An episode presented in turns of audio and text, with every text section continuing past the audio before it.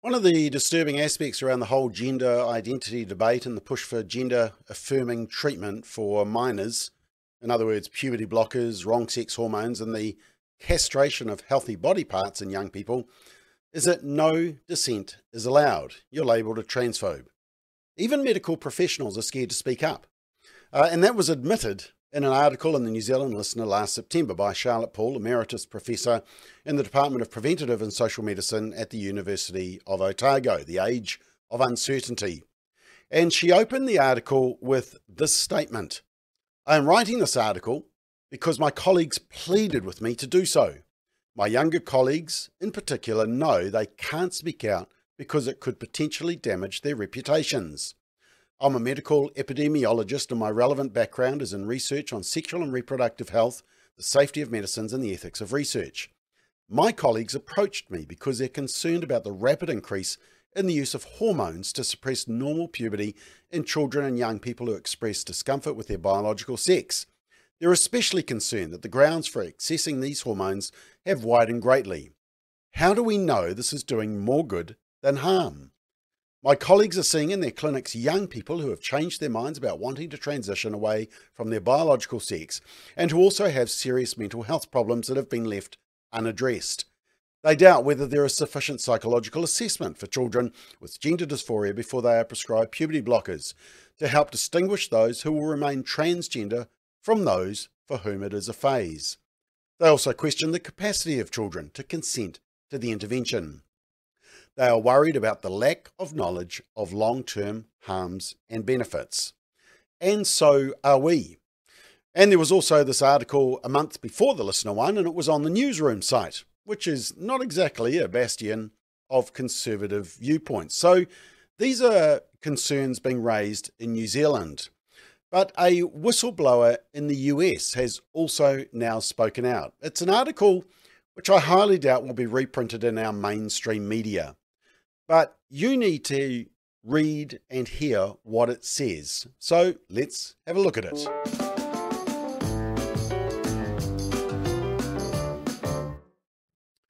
So, in a report by our friends at Daily Citizen, which is a news service of focus on the family, they write A former worker at a transgender clinic is speaking out against transitioning minors, revealing what really goes on at these clinics.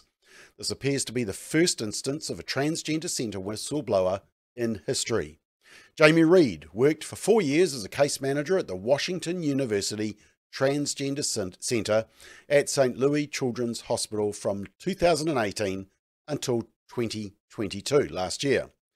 And she's not a conservative, not even close.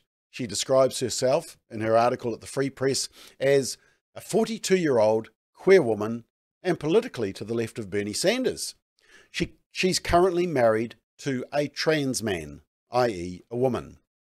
In other words, she's definitely not from the conservative camp by any stretch of the imagination, but she's speaking out, and in a big way.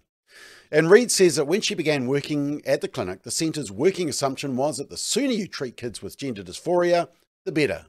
And treatment means prescribing kids with puberty blockers, cross sex hormones to prevent their normal sexual development and then begin the development of the secondary sex characteristics of the opposite sex.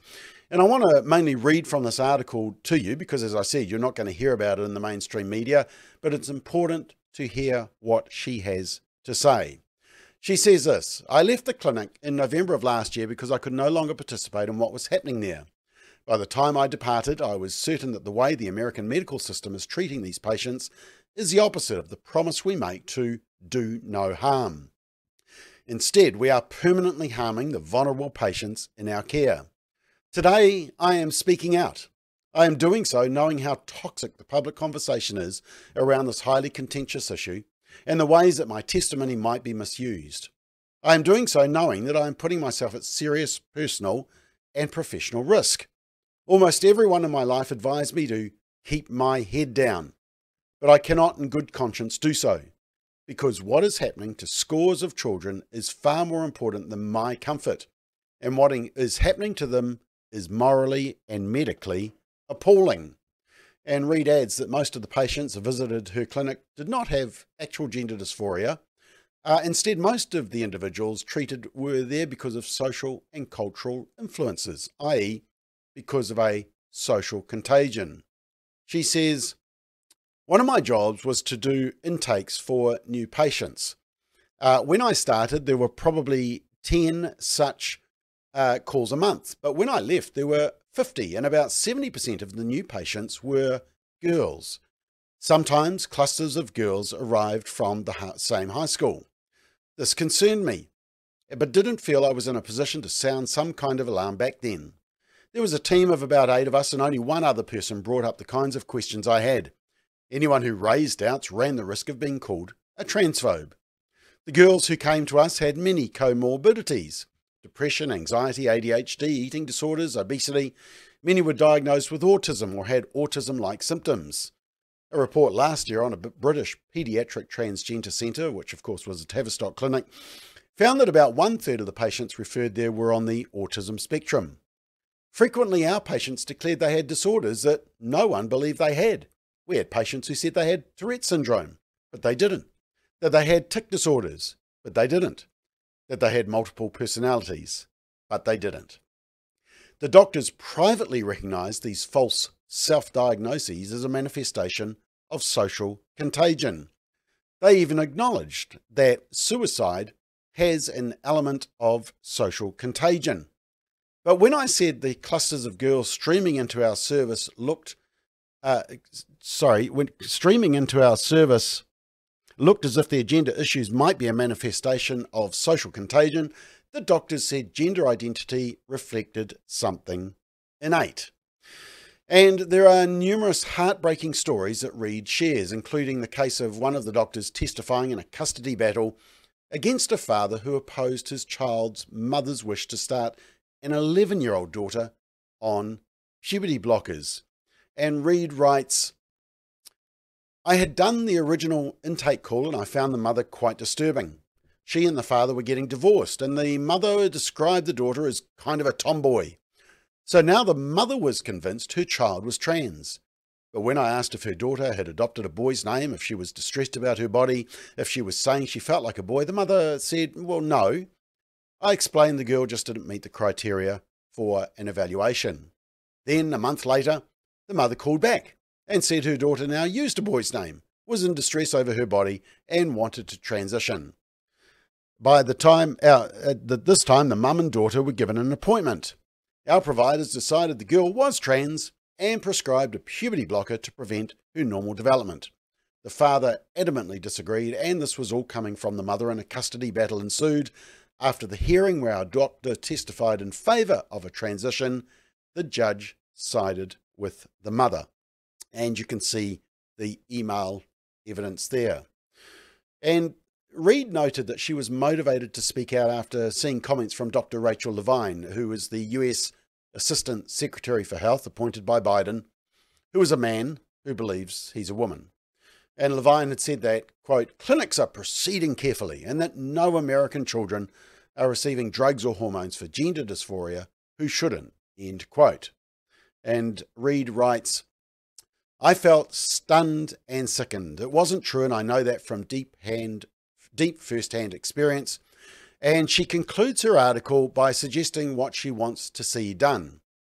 Uh, and she has since, I'll come back to that article, she has since brought her uh, details to the attention of Missouri's Attorney General. She says, He is a Republican, I'm a progressive, but the safety of children should not be a matter for her cultural wars. Uh, and finishing her article, she writes Given the secrecy and lack of rigorous standards that characterize youth gender transition across the country, I believe that to ensure the safety of American children, we need a moratorium on the hormonal and surgical treatment of young people with gender dysphoria. In the past 15 years, according to Reuters, the US has gone from having no pediatric clinics to more than 100.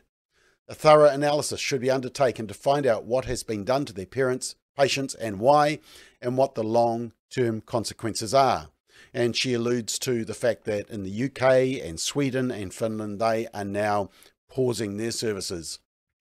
Some critics describe the kind of treatment offered at places like the Transgender Centre where I worked as a kind of national experiment, but that's wrong.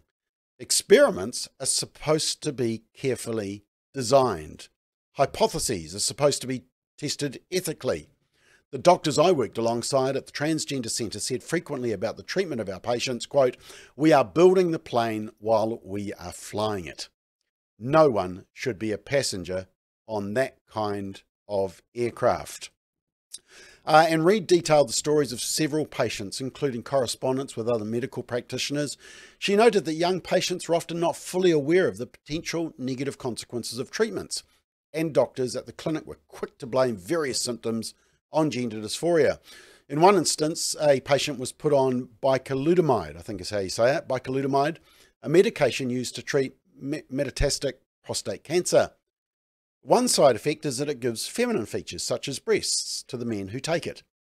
However, the patient experienced liver toxicity and was taken off the drug, and the patient's mother threatened to sue. In another case, a 17 year old biological female was rushed to the hospital after the patient bled through her pad jeans and a towel, and it was later revealed that the girl had intercourse while taking testosterone, which thins the vaginal tissue, and her vaginal canal had ripped open and she was admitted for emergency surgery. Other stories in Reed's account included that of a young black girl with a history of drug use and an unstable living condition. When she was 18, she went for a double mastectomy. Three months later, she called the surgeon's office and said, I want my breasts back. She said, The last I heard that she was pregnant. Of course, she'll never be able to breastfeed her child, Reed wrote. Here's a disturbing bit, but it's not really surprising.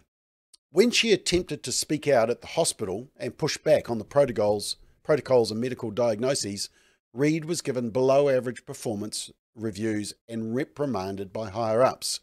During a company retreat, the doctors scolded Reed and her colleague telling them to stop questioning the science and their authority. Sound familiar?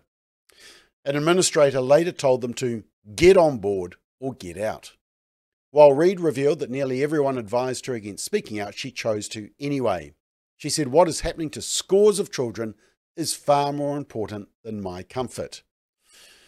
Well, Jamie Reed's decision to share her story is significant, and she has modelled true courage in speaking out. She's become the first whistleblower in the US exposing the inside of transgender clinics, able to give the inside scoop of what really goes. She's the first, what happens, she's the first to speak out, but she won't be the last, thankfully.